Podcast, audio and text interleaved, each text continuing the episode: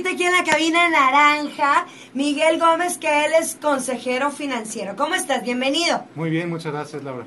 Un gustazo estar aquí contigo, iniciar este 2015 y uno de los propósitos este, más populares es ahorrar, ahorrar dinero. Sí, sí, muchos de los propósitos que tiene la gente es mejorar sus finanzas. Mejorar las finanzas y tú nos vas a dar unos tips para mejorar esas finanzas en este 2015. Nos das cuatro consejos, ¿verdad? Eso es lo que nos vas a dar. ¿Cuál es el número uno?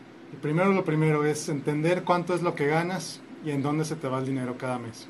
O sea, revisa todos tus ingresos, revisa todos tus gastos para que veas si estás gastando más de lo que ganas, si estás... Pues, ahí estás, mal. Exacto. Ahí estás mal. O sea, tú sugieres que cada persona, así individualmente, en una libretita, te pongas a ver, gano esto, tengo, si tienes un extra, ya ves que a veces hay algún extra, sí, claro. este, bla, bla, por pareja, por familia, individual, o cómo está el rollo.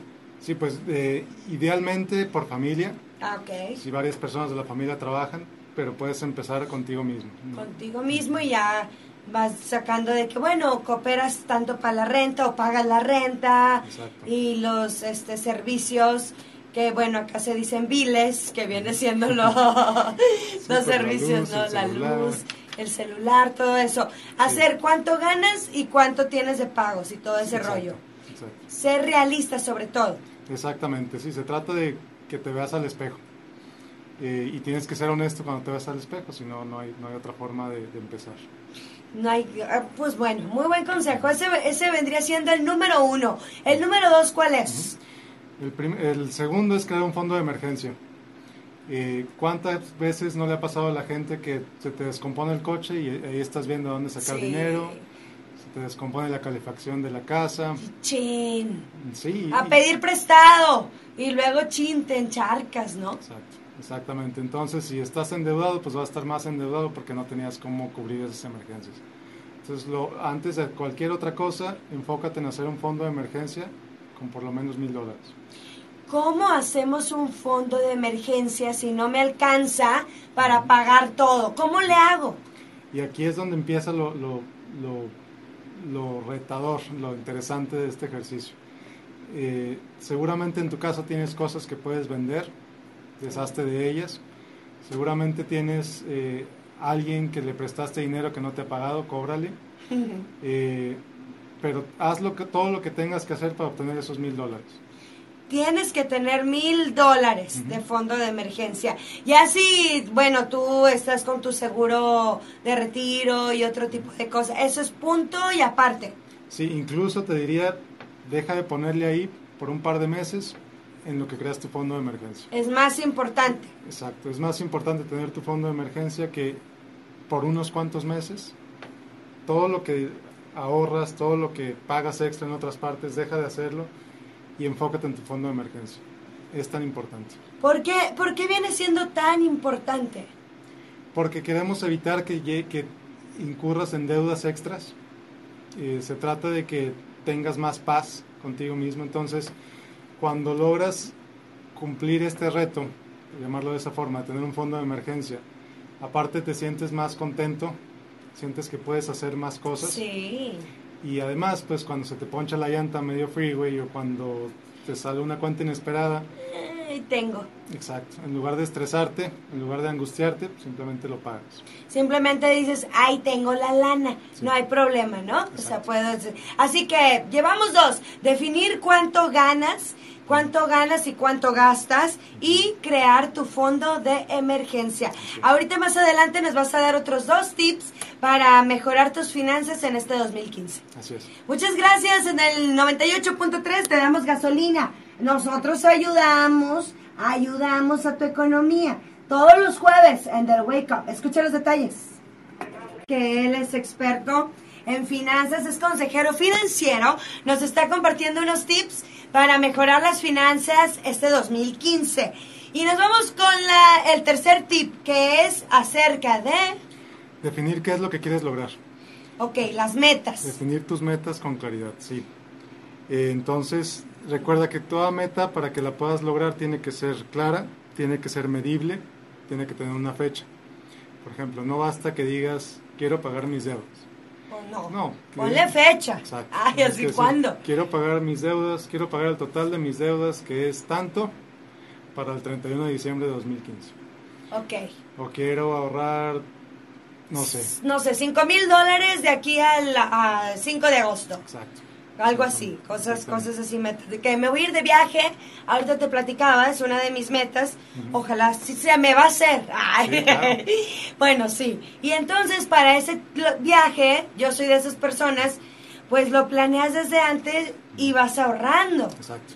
Sí, ya tienes una idea de cuánto te va a costar, cuánto, cuánto dinero necesitas, entonces lo divides en los meses que faltan y ahorras cada mes. Por mes tengo que ponerle tanto al cochinito. Exacto. Ahora, ¿qué- ¿cómo, ¿cómo podemos ir ahorrando para esas metas en específico? Me llamaba mucho la atención una amiga que, que ella subió una foto en el Facebook donde tiene uno, unos sobres de esos amarillos que para cada viaje ella planeaba cuatro viajes. Sí. Y en, en cada sobre pues lo tenía planificado, me imagino que le iba echando su cochinito. Sí. Esa es una muy buena técnica. ¿Qué otra nos puedes sugerir? Pues mira, la, la técnica de los sobres es, es muy, muy buena. Buenísima, ayuda mucho ¿no? y tiene, te, ayuda, te da mucha claridad. Otra forma es eh, hacer eso, pero de manera electrónica.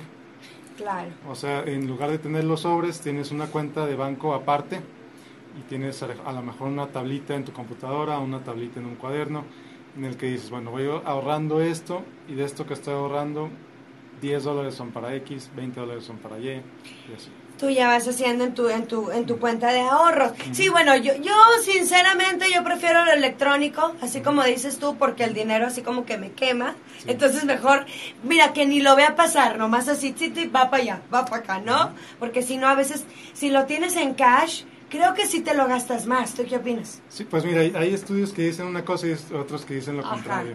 Eh, hay gente que el efectivo les quema en la Es bolsa, verdad, como dices, somos- y hay quien dice que el tenerlo en una tarjeta no se dan cuenta cuando lo están gastando. Oh. Entonces, eh, si lo vas a tener en una cuenta, asegúrate que es una cuenta aparte, de que si tienes tarjeta, pon la tarjeta en el congelador, donde no, donde no sea fácil de acceder, para no, te- para no tener la tentación de usar el dinero. Oye, o que te la guardes a una persona o que le tengas mucha, mucha, mucha confianza. ¿Tú qué sugieres de eso? que dices? Eso, no. eso pero mejor, no. mejor ponlo en un lugar seguro. Oye, no, no confías ni, ni, ni en tu mamá, ¿no? Y Ten Está gacho. Pues sí, sí es cierto, hay que tener mucho cuidado. Hay otras personas que los pennies, hasta los pennies puedes ir ahorrando, toda la morralla, Sí. se vale, ¿no? Sí, claro, claro, es otra forma, pero tienes que darte cuenta cuando tienes los pennies o cuando tienes, es- son ahorros no planeados. Claro. O sea, es dinerito extra que a lo mejor te sirve para un cochinito, para otra cosa, pero no esperes que de pennies logres algo. Porque Te es- vayas a ir de viaje. Más bien, más bien es tener un plan claro, determina cuánto es que quieres ahorrar y hazlo cada mes, ten la disciplina. Ok, si me quiero ir de viaje en agosto y me sale el viaje en mil dólares, de aquí a agosto dividirlo por mes y eso es lo que hay que ir Así es. ahorrando. Esa es tu sugerencia. Exacto. Bueno, pues ahorita nos sigues dando algunos tips de finanzas. Tenemos invitado a Miguel Gómez. Si tienes alguna duda, márcanos al 880-598-3 en el 98.3 Pontexa. Ay, sí, como que no me llega la voz de repente. así. Sí, qué bárbara. Se escucha muy raro. Involucrada la pareja. Oh, ok. Va. Sí, es cierto. Sí, es- ya es el último hasta, ¿eh? Ok. El día de hoy me visita por acá el consejero financiero Miguel Gómez. A ver, platícame, ¿cuál es otro de los tips para mejorar las finanzas? Bueno, Laura, en el corte anterior estábamos hablando que definas con claridad tus metas Ajá. y, y algo muy importante de esto es que si eres casado o vives con tu pareja, sea algo que platiquen juntos, sea algo que lo definan en pareja, incluso en familia. Ok, ¿Cómo, cómo podemos llegar a esto? Hacer una, oye, una junta de, de, de, de finanzas, ¿por qué no? Por ahí leía una vez que uno de los consejos en pareja, que una vez al mes organicen sus finanzas. ¿Y cómo podemos involucrar a la pareja, a la familia? Claro, bueno, a tu pareja juntos definan qué es lo que quieren lograr este año, qué es lo que quieren si quieren hacer X o Y o Z, lo que quieran hacer. Vamos a comprar una casa, vamos a, ¿no? Vamos a echarle el cochinito para comprar la cocina, Claro. para poner clima, no sé, cualquier cosa que quieras. Claro. A los niños, yo creo que también los podemos involucrar, ¿no? Sí, a los niños los puedes involucrar para, de manera que ellos vean cómo es que gastas, cómo es que, que estás manejando el dinero. Y ellos les puedes decir, mira, no te podemos, no te, que- no te podemos comprar esto ahorita porque estamos haciendo esto.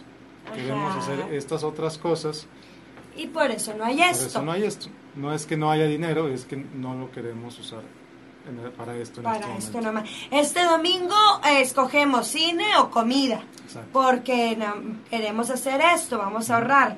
Y, y de esa manera, pues también los niños ya cuando vayan creciendo se les forme el hábito de ahorrar. Sí, sí, sí. Tú les puedes dar, si tú sueles darle lo que le llaman el domingo a, a tus niños. Ay, el domingo, lo, ¿cómo lo extraño? Sí. ¿Verdad? ¿Tú también? Sí, sí. Entonces los puedes ir acostumbrando desde chiquitos que un- a lo mejor se les da 5 dólares, que un dólar lo ahorren y que los otros cuatro se los gasten. Ándale. Y desde niños tienen esa conciencia. Condicionarles un poquito eso. Está padrísimo, muy buen tip. Y bueno, ya para terminar, me quieres hablar acerca de un premio, de una recompensa. Sí. Entonces, eh, ahorita en enero estás definiendo tus metas para diciembre.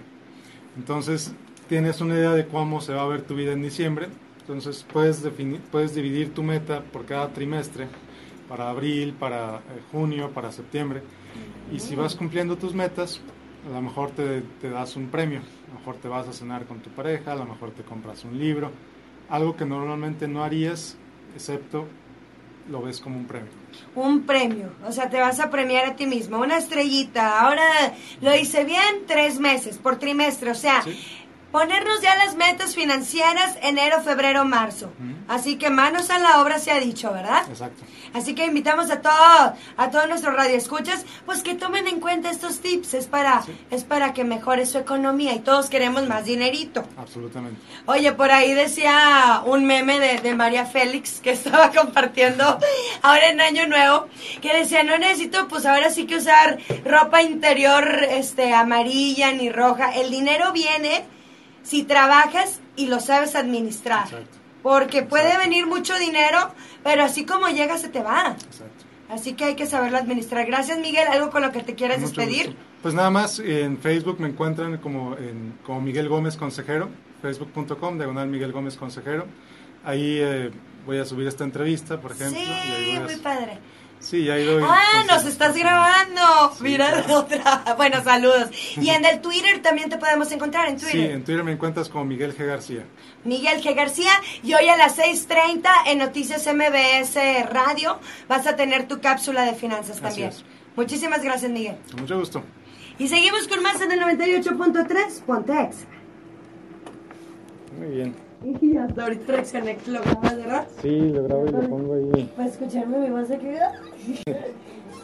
Pero para